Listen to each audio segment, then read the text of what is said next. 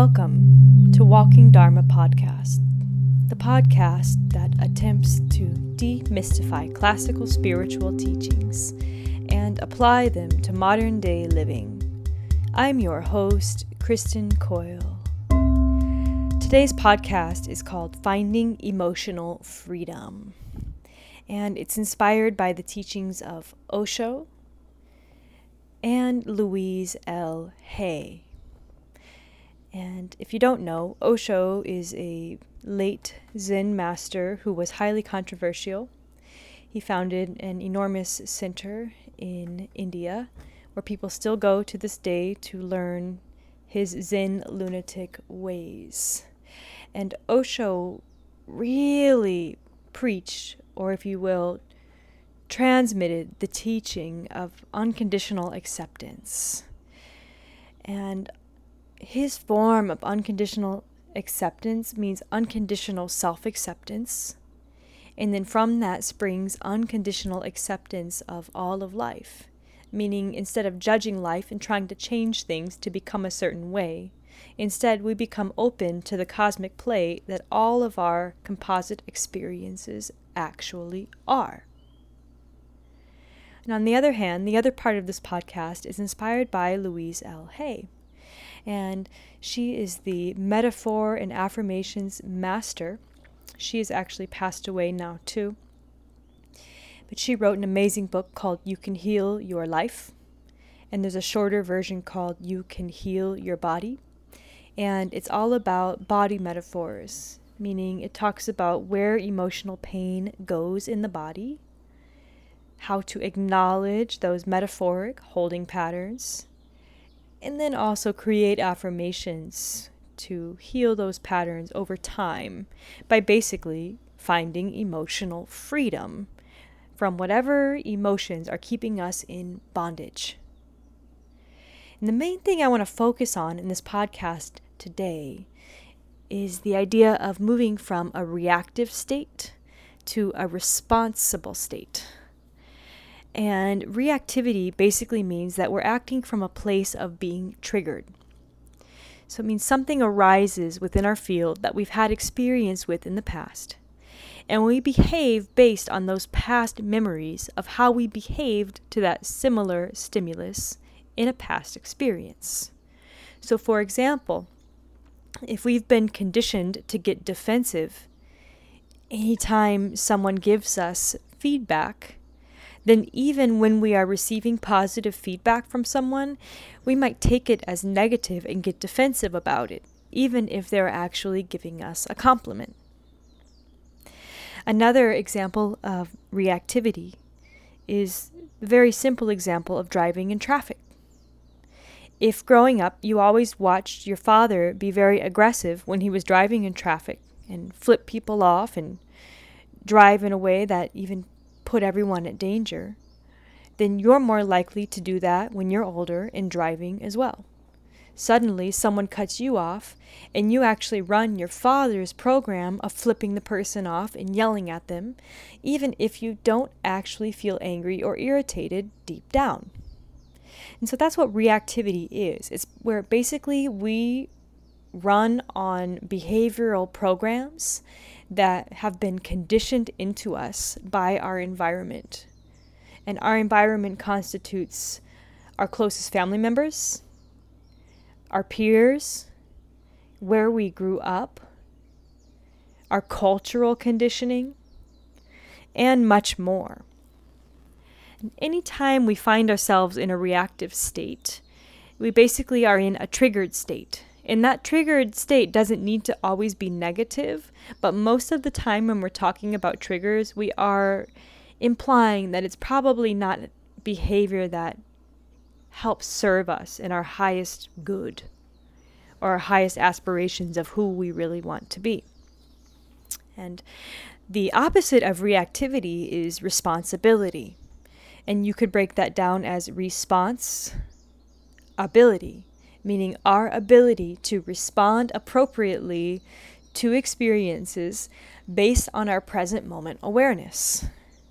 And for example, in the traffic scenario, if we are in a responsive, present moment based state, then when that person cuts us off, we might have the memory of our father being aggressive to people in traffic, but we can differentiate between an experience we've seen with someone we love and actually our own feelings about that same experience when it happens to us. So that means even if my father got angry when someone cut him off and flipped them off or drove aggressively, I can consciously decide not to. Even if I feel that urge rise up within me that I want to get angry, I can again and again, from a place of awareness, decide that that's not the energy I want to bring into my field. Every emotion that we are capable of having is latent within us. It's just a matter of whether we choose to keep pulling that emotion up or not. And see, that's what reactivity basically is it's where we keep pulling up the same emotion over and over again and try to apply it to a wide variety of scenarios. It's like choosing the same book off the bookshelf over and over again. That book starts to show wear and tear, and the other books might remain pristine. And why would we always want to pull the anger book when we can pull the book of peacefulness or pull the book off the shelf that, you know, metaphorically, of course, represents us being loving towards other people, even if they act in a way that's not loving towards us? And most of us remain a slave to our emotional reactive programs simply because we haven't realized that at any given moment we can choose a different book off of the shelf. So, moving from reactivity to responsibility is all about being present enough in the moment at hand that you can decipher what societal conditioning that has programmed you and what you actually would choose for yourself and how you would behave. The difference between reactivity and responsibility, most often times being in a reactive state creates more suffering. It imprints those negative responses more deeply into our neural pathways, so we are more likely to choose the anger book again and again. And responsibility is where we become aware that oh, I'm choosing the anger book and I don't have to. And instead, you begin to recondition your neural pathways by, even though you're feeling the anger, consciously choosing the book of calm or peacefulness. And this might sound at face value like I'm saying we need to suppress our emotions, but that's not actually the case it's not that we want to suppress them, it's just that we want to learn to not project pain onto other people. Projecting pain onto other people is what we most often do when we are in a reactive state. When we feel angry, for example, we want to get rid of that feeling as soon as we can, so we're most likely to try to push it onto someone else. That could be in the form of flipping that person off in traffic who you don't even know, and it's really probably nothing personal that they cut you off, right? But because we have this anger dwelling within us, and we've got to get it out occasionally, somehow, because we're not acknowledging it for what it is when we're not angry, then we become more likely to project those negative emotions out into the world, aka onto other people. And the problem with projecting so called negative emotions onto others is that it can ruin our connections with people it puts great big leaky hole in our vibrational field to where all of a sudden when we're angry we draw angry people to us or if we feel guilty then we'll draw experiences to us that reaffirm all the reasons why we should feel guilty. And it's not even that we draw those experiences to us but it's that because we feel angry or guilty within ourselves then we are going to see that out in the world. If I choose to see happiness within myself, then naturally, everywhere I look in this vast universe, I'm going to find happiness through experiences, through relationships, and also through how I relate with myself. So, moving from reactivity to responsibility, to me, is mostly about deciding what I want to choose for myself. How would I want to present my energy to the world? Do I want to create more pain and suffering? Or do I want to create harmony and a sense of well being within every single person I encounter? And whether you feel that strong compulsion to bring more joy into the world, or you simply just feel like you want to have more joy within yourself, then this reactivity to responsibility stuff is a big deal. And Osho breaks it down in three phases. The first phase of reactivity is quite obviously whenever we feel triggered by something, we have the strong emotional reaction that's usually negative. It affects those around us.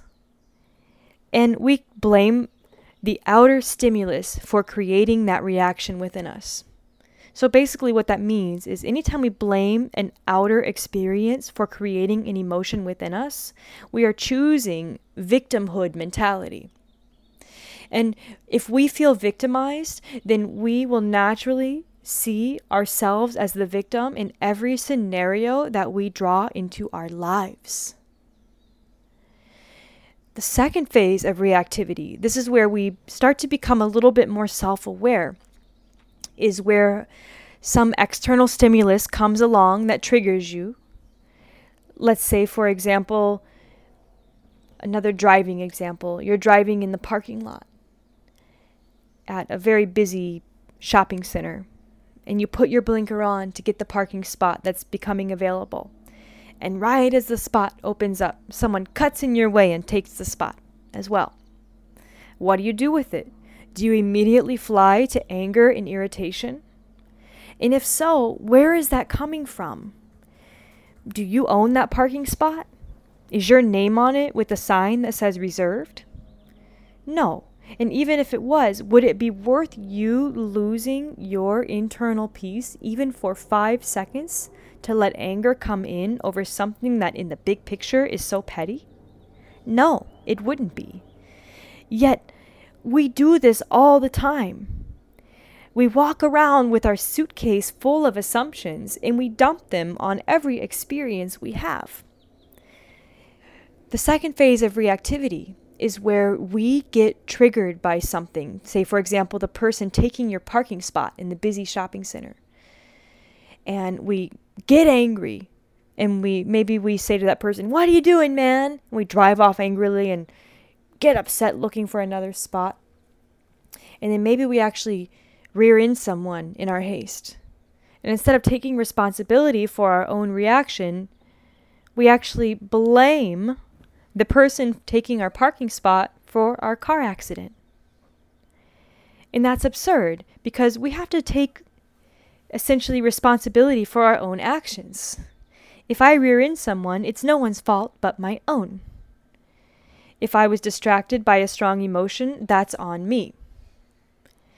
So let's take that scenario. Maybe you are becoming more self aware once the scenario has kind of cooled down, you might actually be able to reflect upon yourself and be like, wow, in the future, I don't want to act that way. You know, that didn't feel good. I'm embarrassed about maybe being a crazy raving lunatic in the parking lot just because I didn't get my green juice in time or whatever it may be. And we can essentially note to ourselves, okay, I'm going to do better next time. And what doing better is, is always variable. Some days are better is better than others, if you know what I mean. So, the second phase of reactivity is where we have a strong reaction, but we then later, and even shortly later, realize that we had a reaction. Whereas in the first phase, we don't even realize we're having a reaction. We just blame outer experiences for why we feel certain ways. In the second phase, we have the reaction, but then we realize that we were moving from a reactive state. And so we commit to ourselves and maybe others if we were especially damaging that we're going to work on it and do better next time. And so let's say a couple years go by and we're doing the spiritual work. And and part of the, the quote, if you will, spiritual work is learning how to process our emotions, meaning we take responsibility for how we feel rather than blaming the world for how we feel. So I'm always saying this to myself nothing can make me feel any certain way. Whatever I allow as feeling to come out of me, whatever I choose to feel about a scenario, is coming from either my conditioning or my present moment awareness and the ability to discern what my true emotions are. Right? And another part of moving out of reactivity is to fully let go of victim mentality. So even if someone wrongs us, maybe we have someone take our idea or we have someone not fully tell us the truth about something that affects our life, whatever it may be. We don't have to project anger onto that person, or we don't have to project guilt onto that person. Because the only reason we would have a need to project anger or guilt out into the world is because we feel that within ourselves. And if we start learning to simply be okay with ourselves as we are, then suddenly we find freedom from those really strong emotions. It's not that they won't exist within us, it's just that we no longer have them over for tea. Instead, we consciously choose to rewire ourselves and say, okay, I feel anger there. Anger, I see you. I feel you. And if you're having a really hard day, maybe you need to go run five miles and as fast as you can and clear your energy. So that's another part of how we move out of reactivity is when we feel a strong emotion bubbling up inside of ourselves, instead of projecting it out into the world, onto someone else, we sit with it within ourselves and we find a positive outlet for how to clear that emotion. And I know for me personally, my positive outlets for clearing strong emotions are in order of probably most accessible to least accessible deep breathing and pranayama, so specific breathing exercises.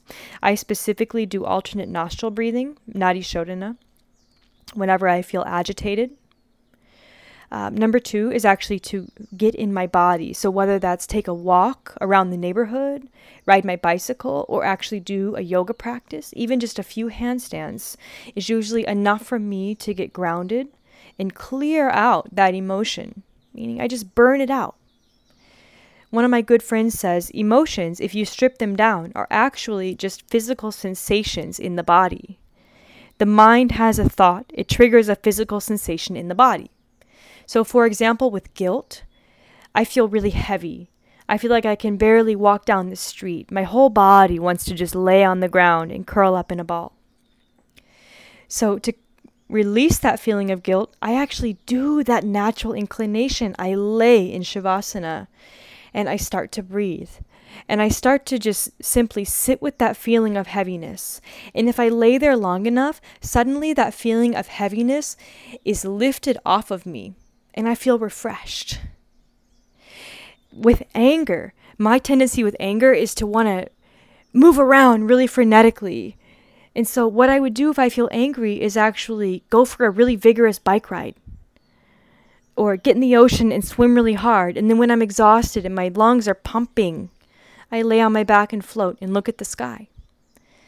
So it's not that you go against these natural urges or inclinations, it's just that we realize we don't need to throw them onto other people to feel them and also to clear ourselves of them.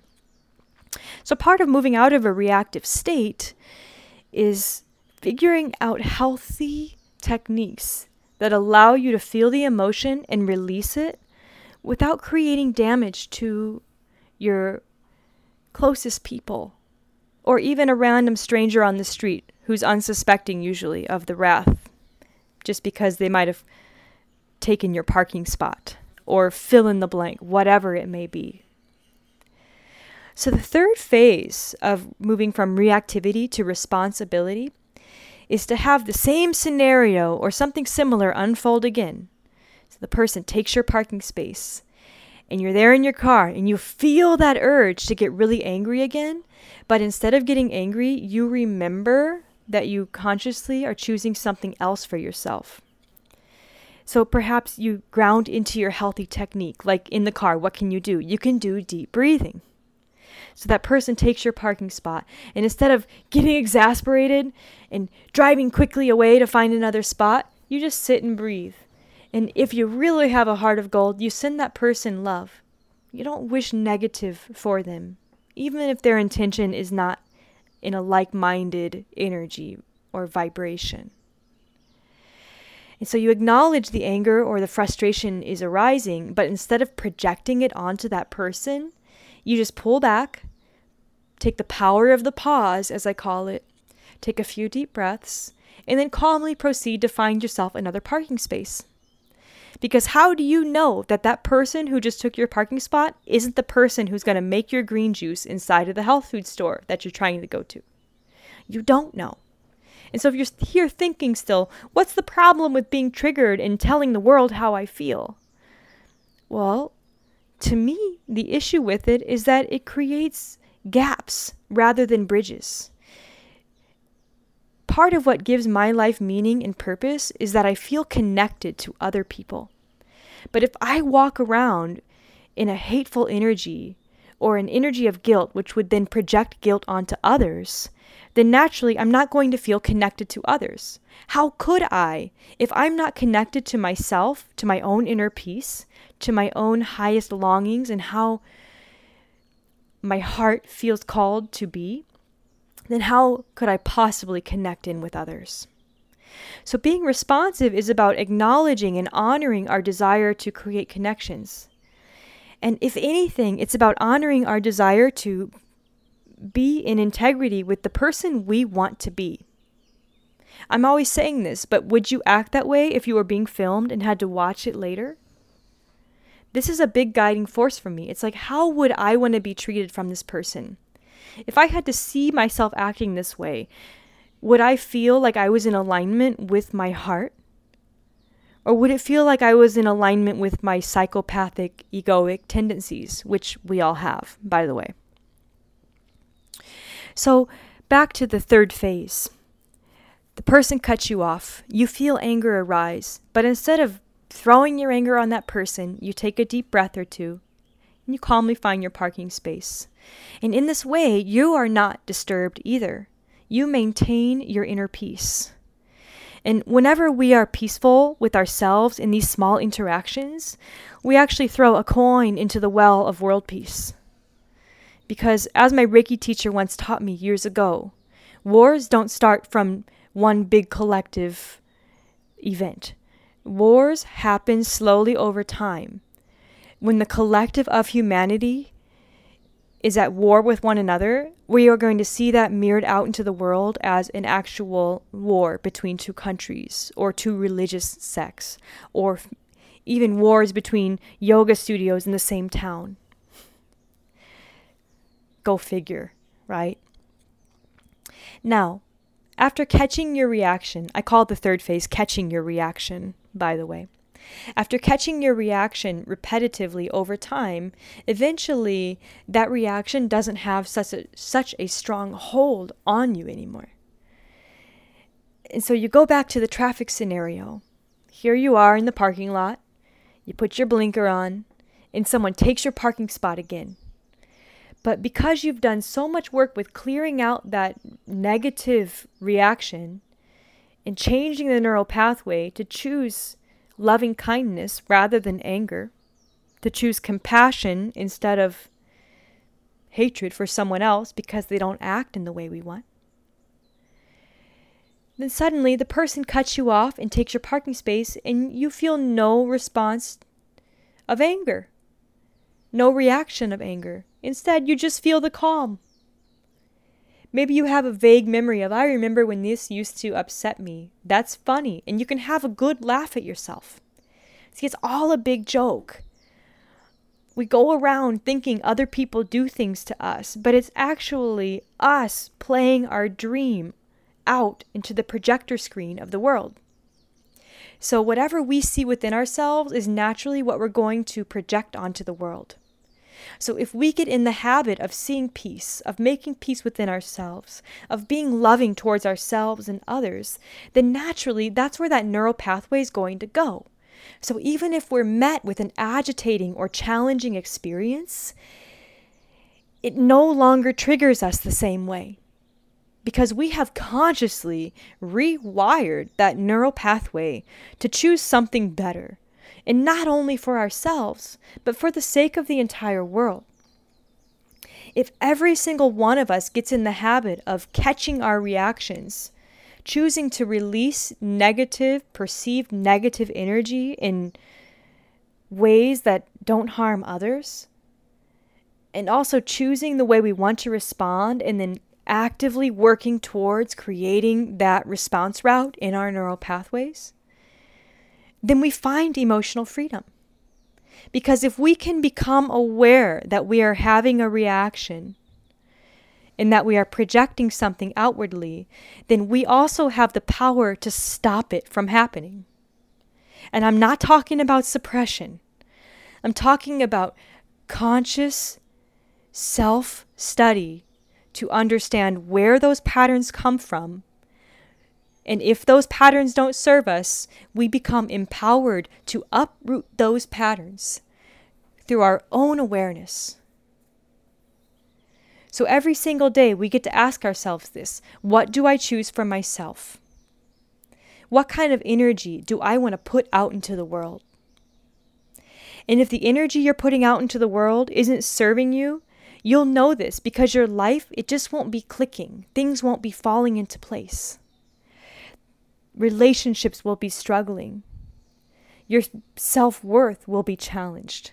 This is a given. If we struggle with strong emotional demons, if you will, which all are based on fear fear of abandonment, fear of not getting what we want, fear of getting what we want and not feeling like we deserve it, so we sabotage it, and so much more. If we can understand that all of those emotional demons are based in fear and that most of them have been learned from other humans when we were impressionable and young, then suddenly we realize that we don't need to hang on to that baggage. It's like climbing a mountain with a 70 pound bag when actually all you need is a bottle of water. Right? That 70 pound bag is all these emotional demons, if you will, that hold us back. And if we hold them in and suppress them, we have another problem as well, which is that it turns into pain in the body. And anger, for example, tends to go into the liver. Guilt goes into the reproductive organs. Worry goes into the spleen. The stomach is all about fear. If we're not digesting something, we vomit. Large intestine, letting go. So if we cling on, if we're greedy or stingy, undoubtedly elimination will be a challenge. So if you're still questioning, well, what is the point of moving? out of these reactions. I mean, what does it really matter? I'm angry, so I got angry. I feel guilty, they're guilty. I feel sadness, everything I see is sad. When it could be the opposite. I feel anger, but I'm choosing to live my life in joy. And whatever you feed, if you feed the joy, more joy is coming. If you feed the anger, every experience you have is going to upset you. And if we allow those self destructive energies into our life long enough, whether we're projecting them outwardly or suppressing them inwardly, our physical body begins to suffer. Because whatever vibrational frequency we're carrying within our mind is the vibrational frequency that we're going to carry within our body. And so the point of clearing out conditioning that doesn't serve us is to also bring us towards a greater sense of health and well being the more we carry positive, loving emotions and know when to use anger. Like, for example, if someone takes your bag from you when you're shopping in the market, you have a right to feel angry because you didn't deserve that, right? But it's another thing if you feel like someone's taking your bag from you in the market and all they're doing is standing next to you trying to buy the same tomatoes you're buying. See, and that's where reactions go out of control, is when we allow them to run the show. I don't know about you, but I want my heart to run the show. My sense of love and interconnectedness with all of life. And by our willingness to do this work, our willingness to clean out our reactions and move closer towards responsibility, our ability to be responsive to the moment at hand, based on our own self realization and our own intentions, then suddenly we become totally free. Not only mentally, but physically, we find vibrant health. Because if we carry the vibration of harmony within ourselves and out into the world, our body is going to mirror that vibrational frequency of harmony. And remember, finding emotional freedom doesn't happen overnight. But little by little, we become less enslaved by our patterns. And if we do the work, we become more empowered by our own intentions, and by what we truly feel in the moment. And then we become clear like a crystal to shine our light out into the world. Even when we're challenged, even when we're stressed, even when we feel like we don't know what's going to happen tomorrow, we don't have to let those strong emotions cloud our frequency. We don't have to let those strong emotions be dirt covering the crystalline structure of our own heart.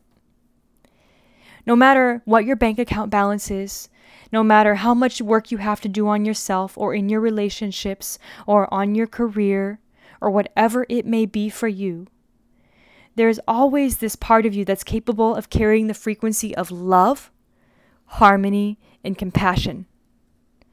And if you lean into that, your entire life will start to fall into place. And you will realize that all along, you are the masterpiece. And everyone else is a masterpiece within themselves as well. And in that, you find total acceptance for life the way it is. That doesn't mean resignation, it just means that you can, at a baseline of your own realization, understand that everything is unfolding in total perfection. And in that, all you've got to do is shine your light. Shine your light of awareness, what your intentions are, and commit to yourself that those are your intentions, and therefore that is what you give the world. Thank you so much for listening to Walking Dharma Podcast. Aloha.